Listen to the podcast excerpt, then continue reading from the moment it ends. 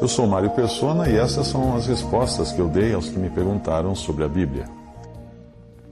Você perguntou se nós devemos obedecer à autoridade humana na igreja. Bem, a autoridade que prevalece na Assembleia, onde dois ou três estão congregados ao nome do Senhor, não é autoridade humana no sentido de liderança de homens, mas é uma autoridade delegada, como aquela que tem o policial que, que trabalha na rua, na, trabalha na polícia. Aliás, toda autoridade humana é também delegada.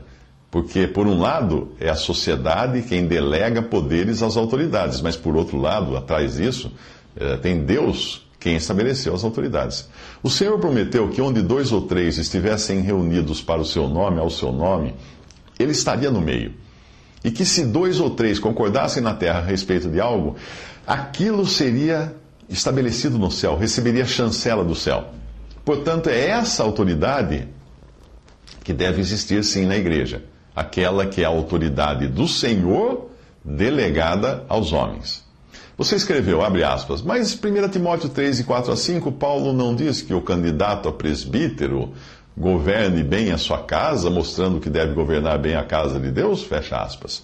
Bem, ah, a casa, na verdade, a passagem não diz, vai, vai falar sempre de presbíteros, e o candidato a ser um dos presbíteros de uma assembleia local é o que é descrito ali. A casa de Deus é a esfera do, do governo, diferente de igreja no sentido do corpo de Cristo, que é a esfera do exercício dos dons. Então, na casa de Deus, uh, exercita-se o governo de Deus. Na, no corpo de Cristo são os dons que são exercitados. A casa de Deus de 1 Timóteo é a grande casa de 2 Timóteo, onde há todo tipo de vaso. Sim, cabe na primeira casa, que devia ter sido coluna e baluarte e firmeza da verdade, se transformou na grande casa de 2 Timóteo, onde existe de tudo. Isso é a ruína do testemunho cristão neste mundo, a ruína da casa. E sim, cabe aos presbíteros, sim, mas no plural. O governo dessa casa com a autoridade que o Senhor lhes delega. No versículo que você citou, ele está falando da qualificação do presbítero individualmente, está no singular, porque está falando da pessoa que irá exercer essa função. Mas nas outras passagens, quando fala da relação da Assembleia com os presbíteros, a palavra aparece sempre no plural. O governo é claramente no sentido de cuidado administrativo ou pastoral e doutrinal, não de liderança das reuniões. A palavra aparece também como anciãos mostrando sim que é um papel estabelecido, uh, parecido até com o de um pai de, um pai de família, um papel administrativo. O que, tem, o que faz um ancião na família? É aquele que vigia a família, que é aquele que administra a família. Você escreveu que em, em Tito 1, de 5 a 6, Paulo ordena que Tito estabeleça uh, presbítero de cidade em cidade. Fecha aspas, isso que você escreveu. Sim, é, é, aqui, é aqui que a coisa toda fica mais clara. Veja, quem, quem deu a ordem? Diretamente a quem? Apóstolo Paulo deu a ordem a Tito, portanto, foi uma ordem pessoal. Aquela foi uma missão dada a Tito, não a você nem a mim. E isso parece indicar que os apóstolos faziam essa indicação, davam essa missão, delegavam a tarefa a, outra pessoa, mas com ordem direta. E ainda que fosse uma prática mais comum entre os santos, o ponto importante aqui é este: de cidade em cidade.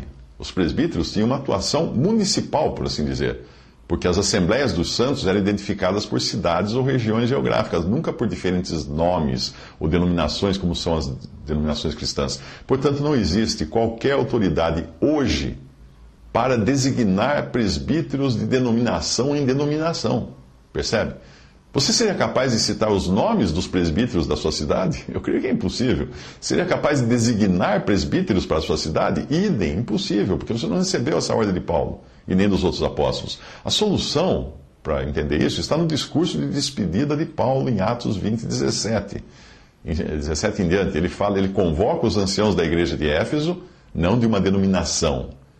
Ele aponta de onde vinha a designação deles como anciãos ou presbíteros. Ele fala assim: Olhai, pois, vós, por vós e por todo o rebanho, sobre o, o, o qual o Espírito Santo vos constituiu bispos, para apacentardes a igreja de Deus que ele resgatou com o seu próprio sangue. Dessa forma, embora hoje não seja mais possível designar ou eleger bispos ou presbíteros de cidade em cidade, o Espírito Santo não deixa de fazê-lo para que existam essas pessoas que cuidam do povo de Deus.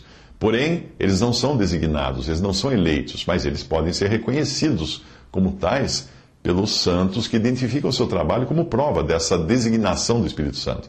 Mas seria muita pretensão um grupo de cristãos de uma, de uma cidade eleger bispos como se eles fossem a única igreja verdadeira naquela cidade, desprezando todos os outros salvos que não se congregam com eles. Mas se porventura existir entre eles alguns irmãos que espontaneamente têm esse cuidado para com a Assembleia, ah, não, não estou falando de, de, de, pessoas que dirigem reuniões, não. Pessoas que têm cuidado para com as ovelhas. Eles podem, então, esses irmãos podem detectar nessas pessoas esse papel, essa função de presbítero, muito embora eles não recebam um título e nem tenham carteira assinada para isso. Lembre-se de que o testemunho da igreja está hoje em ruínas e é nesse estado de humilhação que nós devemos agir. Você escreveu que em 1 Pedro 5, de 1 a 3, o apóstolo, ao referir-se ao presbítero como aquele que deve apacentar o rebanho de Deus, não o distingue das ovelhas, implicando aí uma proeminência do presbítero sobre o rebanho. Não, não no sentido que você está acostumado a enxergar nas iluminações e que atingiu seu ápice no clero católico romano. Ah, ora, se eu, Senhor e Mestre, disse o Senhor Jesus, vos lavei os pés, vós deveis também lavar os pés uns dos outros, porque eu vos dei o exemplo para que, como eu vos fiz, façais vós também. João 13, 14 a 15. E mais outra passagem: os reis dos gentios dominam sobre eles, e os que têm autoridade sobre eles são chamados benfeitores, mas não sereis vós assim. Antes, o maior entre vós seja como menor, e quem governa como quem serve. Pois qual é maior, quem está à mesa ou quem serve? Porventura não é quem está à mesa? Eu, porém, entre vós sou, sou como aquele que serve. Lucas 22, 25 a 27. E também ele falou, em Filipenses, Paulo escreve: Cada um considere os outros superiores a si mesmo. Filipenses 2, 3. Você escreveu que em Hebreus 13, 17 nos ordena obedecer a vossos pastores e sujeitai-vos a eles, porque velam por vossas almas como aqueles que dão, hão de dar conta do, uh, delas. Uh, não existiria aí, então, você pergunta, um princípio bíblico claríssimo de autoridade humana? Sim, dentro das premissas que eu indiquei. Primeiro, a autoridade é delegada, não é a autoridade da pessoa, é a autoridade do Senhor. Segundo, são mais de um esses pastores ou guias, em outra tradução. E a palavra aqui não fala de dom, fala de guia, no sentido de, de, de daqueles que supervisionam. Terceiro, não há como indicá-los hoje porque não temos apóstolos. Nós podemos apenas reconhecer o seu trabalho. Quarto, não são reis do rebanho, mas são servos do rebanho. Aí você escreveu que em 1 Coríntios 12, de 4 a 6, Paulo afirma que há diversidade de dons, ministérios e operações, concluindo no versículo, no versículo 28, que um, a uns Deus pôs na igreja, primeiramente apóstolos, em segundo lugar profetas, em terceiro doutores se nem todos têm os mesmos dons e são chamados para os mesmos ministérios e para operarem a mesma obra, como uma igreja pode ser dirigida por todos ao mesmo tempo, como se todos possuíssem o mesmo dom, ministério e operação? Confirmado também, depois você coloca que isso é confirmado em Efésios 4 a 11, ah, até aí onde, o que você escreveu. Mas veja que o assunto aqui é outro, completamente diferente. Presbíteros ou anciãos e diáconos são ofícios locais, não dependem de dons. São ofícios da Assembleia dos Santos em determinada cidade. São ofícios geograficamente limitados. Todavia, os dons de pastores, mestres e evangelistas de Efésios 4 são dons. São designados, como eram os presbíteros e diáconos, porém por Deus, pelo Senhor Jesus, para exercerem os dons que o próprio Senhor lhes deu depois de ressuscitar ou subir aos, subir aos céus. Em Efésios, a passagem de Efésios 4 fala de dons, não fala de ofícios. E esses dons não são locais, são universais. Um pastor, uma pessoa que tenha dom de pastor, e quando eu falo pastor aqui, esqueça aquele homem à frente de uma congregação. Isso não é o pastor. O pastor é o que cuida de ovelhas. Um pastor é pastor em qualquer lugar onde ele esteja. E o mesmo serve para o mestre e para o evangelista. É bom lembrar, então, que o pastor, nesse caso, não tem nada a ver com dirigente de congregação que nós encontramos nas denominações, mas é uma pessoa cujo dom é velar pelas almas, alimentar as ovelhas, curar suas feridas, apacentá-las. Eu temo que a carga, a carga de cultura cristã que você recebe é tão grande que fica até difícil entender essas coisas. Como é difícil também para alguns compreenderem que igreja não é edifício, não é um templo de pedras. Você escreveu: Se Pedro nos diz que devemos nos sujeitar a toda a autoridade humana em 1 Pedro 2,13, como é que a igreja não terá esse tipo de autoridade? Sabemos que a autoridade de Deus não se manifesta apenas na igreja, mas em todo o universo. Portanto, tanto crentes como incrédulos estão sob a autoridade de Deus, ainda que esses últimos insistam em inutilmente se rebelarem contra ele. Fecha, fecha aspas. Eu não entendi essa ideia da autoridade da igreja se manifestar em todo o universo. Eu não me lembro de ter visto algo assim na palavra de Deus, a não ser no futuro, quando os salvos reinarão com Cristo a partir dos céus e julgarão os anjos, etc. Mas mesmo assim, qualquer autoridade que venham a ter no futuro não será além daquela que é delegada pelo Senhor.